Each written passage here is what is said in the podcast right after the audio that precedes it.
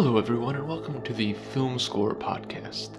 Today, my guest is composer Jay Wadley. Jay first caught my eye back in mid or late 2019 with his score for the film Adam, and then earlier in 2020 with his really gorgeous piano driven score for Driveways, which I actually wrote about in one of my monthly recaps. But in this episode, we talk about his latest piece of film music, which is for Charlie Kaufman's Netflix film, I'm Thinking of Ending Things. It's a really fascinating piece of music because it's almost just one cue that is repeated a few times and stretched out over the length of the film. One frustrating aspect, however, is that it has not been released yet in its entirety. It's an issue that happens sometimes with certain films and certain companies, and I'm hoping that one day it'll come out soon. Now, I will say that this episode does contain some spoilers for the film, and really, I think to appreciate some of the things that Jay discusses, it would be better to have watched the film first. Frankly, if you have the time, I would recommend watching the film, listening, and then watching again, because it's a film that is very detail rich and gives a lot on subsequent viewings. Unfortunately, this is a shorter episode. Jay was under a bit of a time constraint, and it would have been great to have talked longer, but at the end of the day, still a lot of great stuff in here. And frankly, I like Jay's work, and I could probably talk with him for hours about it. Uh, you can find Jay on all his various social media, where you can find me as well. And if you enjoy this and you've been enjoying the podcast, please give it a follow give it a rating or review. I always appreciate it and I always like reading them. And without anything more, sit back and I hope you enjoy. Jay, I really appreciate you joining me today. How are you? I'm doing well, man. Thank you. Thanks for having me. Well, yeah, and I'm I'm glad. You know, we've been trying to get this going for a couple months, so I'm glad we finally got it sorted. Yes, absolutely and I know you've been telling me you've been just really busy the last few months. What are some of the projects you've been working on? Besides all the craziness that happened during pandemic and just trying to get through whatever, you know, 2020 has been. We've been busy with the typical like found objects stuff with my company, my music production company, but I personally have been working on a few different projects like an experimental documentary called Light Darkness Light, a couple like ballet pieces, and I'm doing the second season of Modern Love on Amazon on, and I'm doing the series finale of of Hulu's Into the Dark with my good friend Emma, who's directing that one, who also directed The Wind. I'm not sure if you saw that one. I haven't seen it. I think I wrote about it like because that came out I think in mid 2019, and I can't remember who did. I can't remember if it was Brian McOmber or someone else. It was uh, a guy from a band, a country. Oh, I'm blank. Lovett, Ben Lovett. Oh yeah, yeah, Ben Lovett. That's right. They have like no similarities. I don't think. I just for whatever reason get them mixed up sometimes. But that's great to hear, especially like mid pandemic, or maybe we're at the tail end now, that you have so much on your plate. You mentioned the ballet, so that obviously lets us segue right into I'm thinking of ending things, which obviously has a big ballet at the end, but it's also kind of stylistically some of the music that you chose to do for it. How did that choice come about? Yeah, I mean, uh, largely just because it kind of it, it falls in line with the sort of conceptual approach of the film itself. In that, like, the character is sort of this sad, lonely or old man who's kind of imagining an alternative life path that he would have taken if he had had this girlfriend, and you know, kind of all these things. And she's just a figment of his imagination as is all of these other sort of things in his life and accomplishments and, and things like it references film and it references art and literature and all these other things and kind of takes those concepts from other artists and uses them as if he had created them because he's sort of this person who is unfulfilled and, and, and feels like you know he's not living up quite to his own potential. And and so in in the dream sequence in the ballet sequence it was all sort of in line with that in the concept that you know if he's imagining his life playing out in this dramatic ballet what type type of music would he be imagining and with that same approach he would be appropriating from ballets that he had heard before. And since, you know, we didn't want to go and just like use something from one of them. So it was more about like appropriating their style and creating something new, but that would be so stylistically reminiscent of those composers that people wouldn't necessarily know that it wasn't actually them. So it's very heavily influenced by Debussy and Ravel and Stravinsky, and so that was kind of the approach to that I was trying to take on that. It's interesting because I think, and you know, I'll admit it right now, I don't really go to the ballet. I'm familiar with some of the big ones, but that's it. And so you hear a lot of that cue throughout the score. Hell, it's it's in the the trailer. It comes in in the beginning and then it comes in again on the mm. record player, yeah. Right on the record player. So you get those pieces of it and then it's I think it's a really fulfilling moment when you're right near the end and it, it comes in full bore for what feels like 10, 15 minutes and, and every single piece just comes together. It was a really interesting approach because normally what you're getting in film music is the progression of a theme and you know sometimes it's more subtle sometimes it's not but you know i hesitate to say that that's a, a theme for the old man but rather it's I don't know, maybe it's the the progression of his imagination or as things unfold to the viewer, but it was it was just really interesting to to seeing how it caught me off guard. Yeah, you know, it, I kind of think of it as as sort of like rumination in a way because he's kind of uh, fixated on this alternative narrative to his own life and and kind of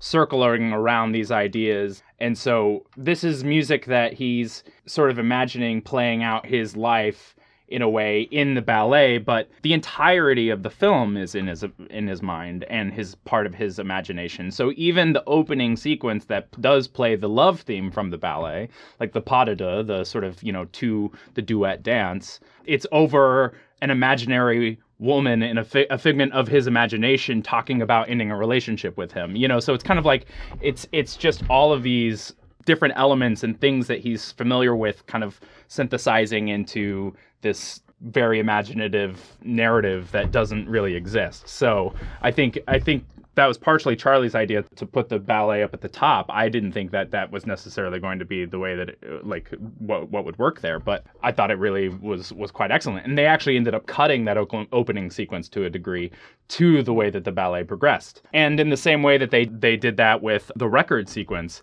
it's kind of this crazy serendipity that it actually like that whole scene kind of the structure of that scene actually does reflect the structure of the ballet as well.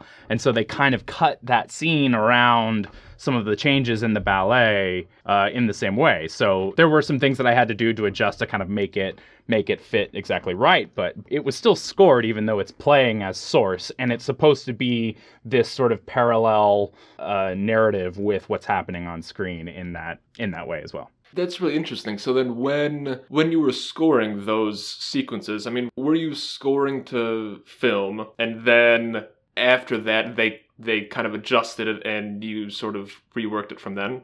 Yeah. So I mean, I wrote the entire ballet uh, before they shot. So, you know, I wrote that purely based on the description of like what was happening over the course of this narrative, right? So over the course of that ballet sequence. So he had script notes. Uh, Charlie had script notes about like all the different sequences, what was happening, who was involved, and what the sort of intent of those things were, without any choreograph to work to.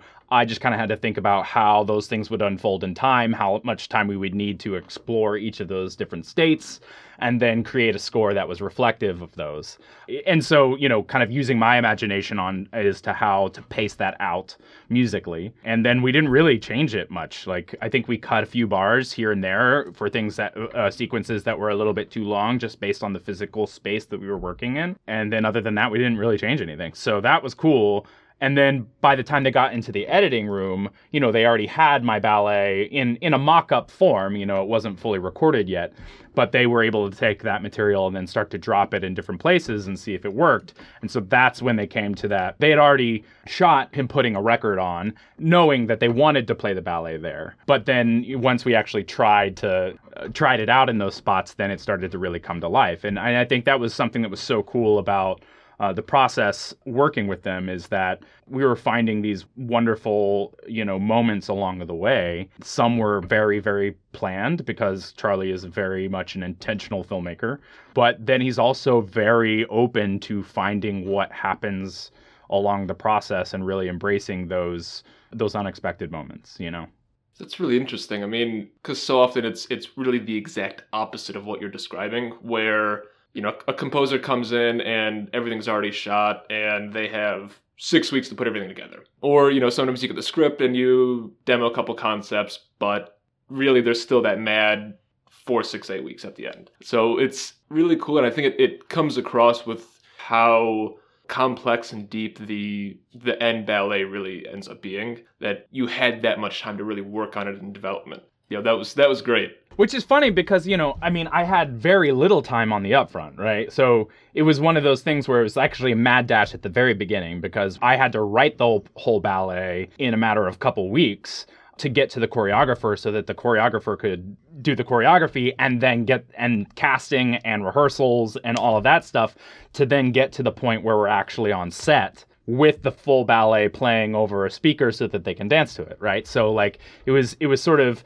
really fast at the front and then this like long lead time when they're starting to get into the edit or shooting and then getting into the edit and then it was like a, a compressed timeline again on the back end so it was, uh, you know, there wasn't like once we shot, like the ballet was fixed. You know, there was no there was no changing the timings for what was there because we the the choreography was set and the the everything is set, so you can't really there's not much messing around with it. it's it's so it's so weird, but I don't know. I, I love it, and honestly, with with something from Charlie Kaufman, like I I would never expect to be like, oh yeah, that's that's pretty standard stuff. yeah, it's certainly the first time I've ever experienced this. Like most most of my situations, besides just like demoing themes or like exploring a sound world, you know, there's never been up until this point a situation, at least in my film work that I'm aware of, that I've actually written something in an entire in, in an entire uh, way that is finished and then just placed in the movie as part of the movie, which is so unique and cool and absolutely loved it. You know? yeah, yeah, I bet. And I imagine part of that too, because it's it really is this big standalone piece. That's got to be part of the reason why you want it actually released as well. Yeah, I mean, yeah, I think you know, I definitely want, I definitely want to show this to the world and and and have it out there. That's up to Netflix whether or not they they end up doing it. But yeah, I mean, I, I'm really proud of it, and it was definitely a very unique challenge, and so I think it's special for that reason alone. You know, but not up to me. right. Yeah. And unfortunately, that's uh, as the composer, you're in the the collaborative process, and you know, on a, on a project like that, especially once you get into that scale, your hands are tied. But you know, I've I've been having my fingers crossed since you know whenever I watched back in October, I think. So you know, let's let's hope you know they I, I i did a um i don't know if you saw but i did a uh a piano two uh two piano version yeah, of yeah. the ballet with a good friend of mine timo andres and made a little film of him playing it you know sort of over overlapping himself for for the sundance labs like film film music house and so we released that and we got permission to also put the ballet at least on on soundcloud so um, now, now the ballet can be heard on SoundCloud at least in in its entirety in its original form as a companion piece to this video piece. So, so we're we're getting there step by step at least. Yes, exactly, exactly. It's funny because that is like such a robust piece, but then most of the film really doesn't have any noticeable music. I mean, there's there's a couple jingles and pieces from Oklahoma, but you basically go for the the middle hour, hour and a half. There's just nothing. How did you and Charlie come up with that decision? One, he didn't want like a traditional horror score, something that was sort of just painting everything and kind of explaining what is happening on screen. Um, much more eerie to be for to just leave that stuff pretty pretty dry and alone. You know, the the the the main sequences in the middle bit, bit of the film that actually have stuff, you know, is essentially you get the film within the film, um, mm-hmm. the score for the film within the film. That's like the the Robert Zemeckis directed, you know, film there. And then yeah, there's like a, a, little bit of score in the house uh, when she like goes down into the basement. But in a way, we're kind of like treating it as like it's kind of like going deeper into his own psyche, right? And so that space and the way that we approached that was again like pretty conceptual in that that entire piece is actually still the ballet. It's still the ballet, but it's it's stretched out and reversed and reverbed. And and so it's like it's kind of got this weird sweetness to it but it's also eerie and it's got these other weird textures on on top of it. So uh, the the whole concept is is sort of ruminating on these themes and this love theme and and whatever but but kind of like it, it gets distorted as as we go through the like different layers of his psyche and awareness of his self in a way. Interesting. And and yeah, the idea that there's there's the sweetness with a maybe a maybe a horror undertone or a, a menace. It's it's so spot on, especially when she uh, puts on the record player and the love theme starts and the, the harps start. And it feels like what should be this just really lovely romantic moment. And it's not there's there's that underlying sense of dread and unknown. And it's I, it's so bizarre to kind of process it because it's you i mean you recognize as the viewer it's the exact opposite of what you should be feeling or what you kind of expect. It's it's funny listening to it again on its own that those feelings just pop right up. Listening to it without any of the film you don't get to sit back and be like oh this is so lovely. It's like oh shit like this is not there, there's there's something wrong here. There's something sinister going on. Yeah yeah, it definitely it take it has a bit of an arc, you know that that piece in in, in and of itself. You know, it doesn't stay in one sort of. It, it goes from that de deux to that sort of eerie wedding sequence to the you know the like scene where there's that sort of conflict with the janitor and everything like that. So it, it kind of has all of those emotions and everything like embedded into the progression of the score itself so it doesn't have like a singular tone you know like um like you would necessarily score a scene like that so so yeah, no, it was, it was a very unique experience trying to find our way through the usage of music in this in this thing, and even at the end, after the ballet, essentially from the time that the ballet happens to the end of the film, it's it's music. There are these little moments like the opening, the like the basement, the film within a film, the ride up to the school. There's a little bit of stuff in there, but really not a lot of score. You know, when they leave Tulsey Town, there's a little bit, but then it's essentially the ballet to the end. So it's like 22 minutes or so where it's just music the entire time. You get the ballet, then we go out to the car and he gets, he's in the truck and then that also is the ballet reversed and you know mangled and all these elements sort of like brought together as if it's like different synapses fire misfiring in his head as he's like dying of hypothermia and then we get that sort of hallucinatory like Tulsey Town jingle that's part of the score as well that then becomes part of the fabric as he's like following the pig down the hall and that's backwards and mangled up and stretched out and like so it's all these things that are kind of getting pulled in and processed and then become part of his sort of ment like very distorted mental state I guess. Yeah yeah where it where it is literally the audio like representation of what's going on in there. I mean it's it's really fascinating. Knowing that it's reversed and mashed up and mangled and warped and all that. What are your expectations on the viewer and the listener? Are, are you thinking, okay, there's going to be a recon- like a conscious recognition or subconscious or you know working on these just deep layers? I think that there's a subconscious uh, like I think some people will dig deeper and they will recognize it. Some people won't even recognize that it's the ballet playing literally on the record, you know what I mean? But if you do if you do pay attention, if you're a person who does dig into these things a little bit more, watches it once, twice, a third time, you start to make those connections and I think that is the thing that is really beautiful about Charlie's filmmaking is that there are so many details in its construction that aren't immediately recognizable. But on a second, third, fourth watch, you're like, oh my God, how did I not see this thing before? Like, it's so obvious that this is the way that this is because it's all very, very carefully constructed in that way uh, with so many different layers.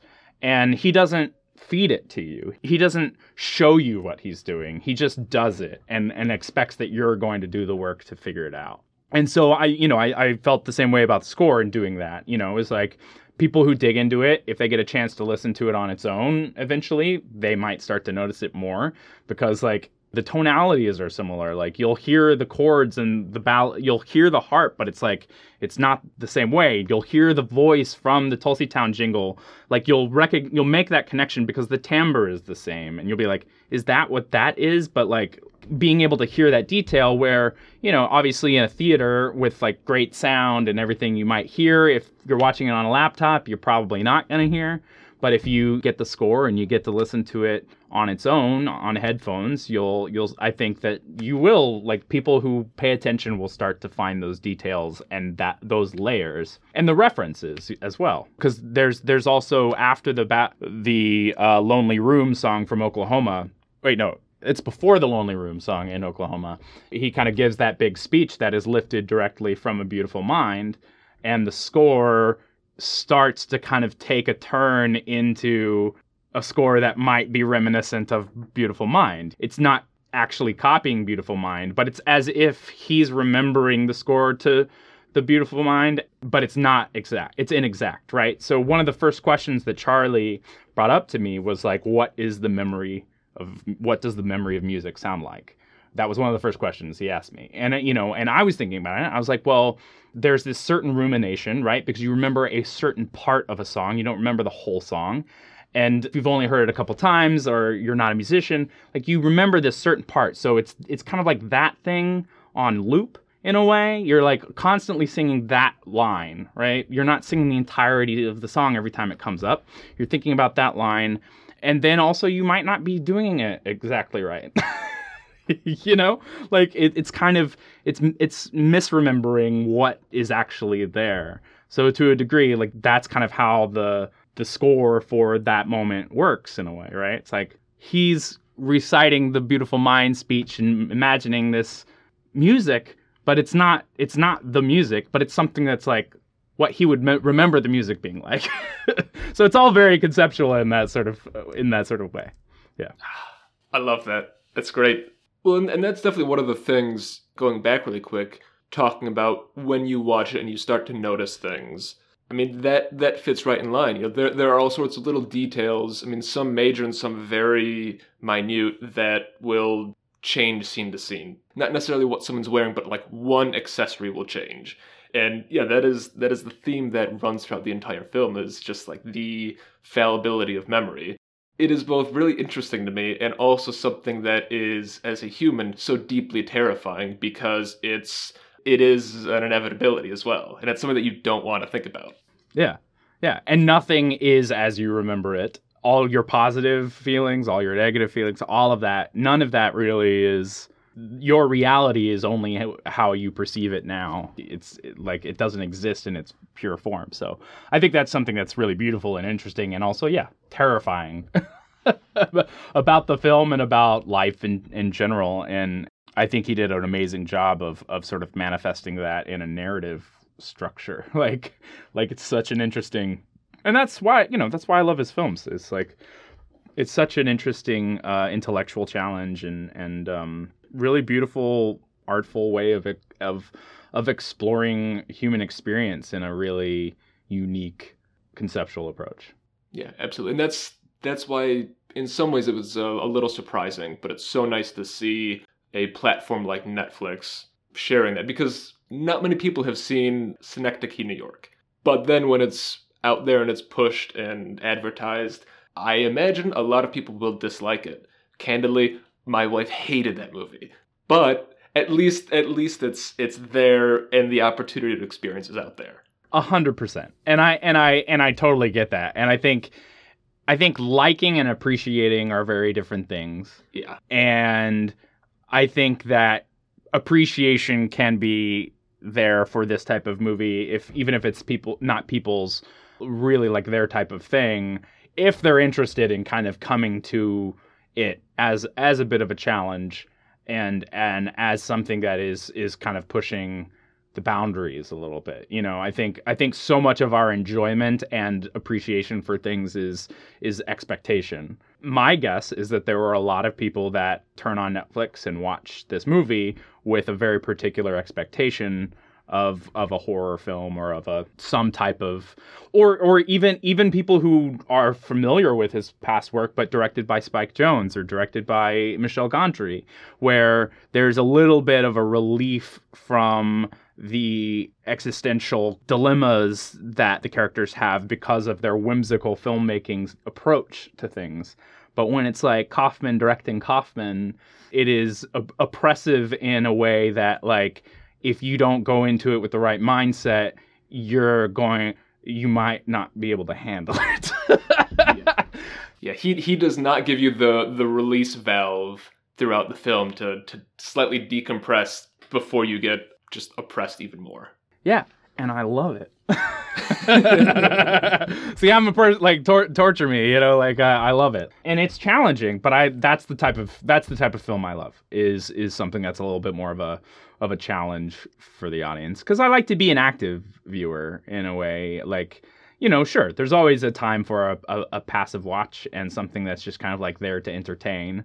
But I feel like I get there's like some, a, a sense of nourishment and not that it's like in any way comforting. Like this movie's not comforting. It's not gonna hold your hand, but there's a truth. I think there there's some truth and some real life things that it deals with, themes that it deals with that can only be dealt with in the or well that are dealt with in such a unique way that I think is important as a as a piece of art. Yeah, and I'm gonna I'm gonna sound like a prick saying it like this, but sometimes you you have to go into something and think, is this actually worthwhile to watch? Am I getting anything other than an escape for an hour and a half, two hours? Wait, that's value. Yeah, absolutely. But there are things that you will think about after you turn it off. And sometimes it's for 20 minutes talking about it with whoever you watch it with, or sometimes it's four months later thinking about the the impact that it had. Look, I'm I'm not a complete snob. I love both. Same. Same. I love both, uh, and I I see value in both, and I appreciate both, and I think both are very much valid. Valid, but I I very much enjoy this type of filmmaking. So I'm just I feel very you know lucky to have, have been a part of it and um, work with a director that I've admired for a, a, long time and, and such a unique experience. And if you told me I was going to have the opportunity to work with him five years ago, I would have told you you're insane. That's such a cool opportunity. When I was listening to Driveways in, I don't know, early 2020, knowing that you were working on I'm Thinking of Ending Things or that you're going to be involved in the film, I was like, oh man, this is such a good year for Jay. I mean, it's it's massive, and it sounds like it's at least to an extent working out like that because you got a hell of a lot going on. I'll I'll wrap us up, but I lied earlier. I have one really hard hitting question for you. I know that you're a big Philip Glass fan, so am I. So, what's your favorite work of his, or some of your favorites? Oh man, uh, I'm gonna go. I'm gonna go with like Einstein on the Beach or Mishima, maybe. Yeah. All right. I I would say for film music it's probably Koyaanisqatsi. That's one I can I can put it on in the background and just like melt into it for four hours. You know, I I really like Akhenaten too, but honestly it's it's like so much good stuff. So and and it's the the rare time where I'm glad it's like three hours long. Right yeah, it's like this can fill fill up the void of all the things that are not happening in the world. yeah, I, I yeah, I was lucky to get to see Einstein on the beach when it was done here in New York um, at BAM uh, a few years back, which was really great because my my business partner Trevor Gureckis worked with him for six years, and you know we kind of came up through his studio in a way. I I did some like copy edit work for him back in the day, but um, most of my time was spent like orchestrating for Rufus Wainwright, sort of in those in those years because we were both kind of working out of that studio.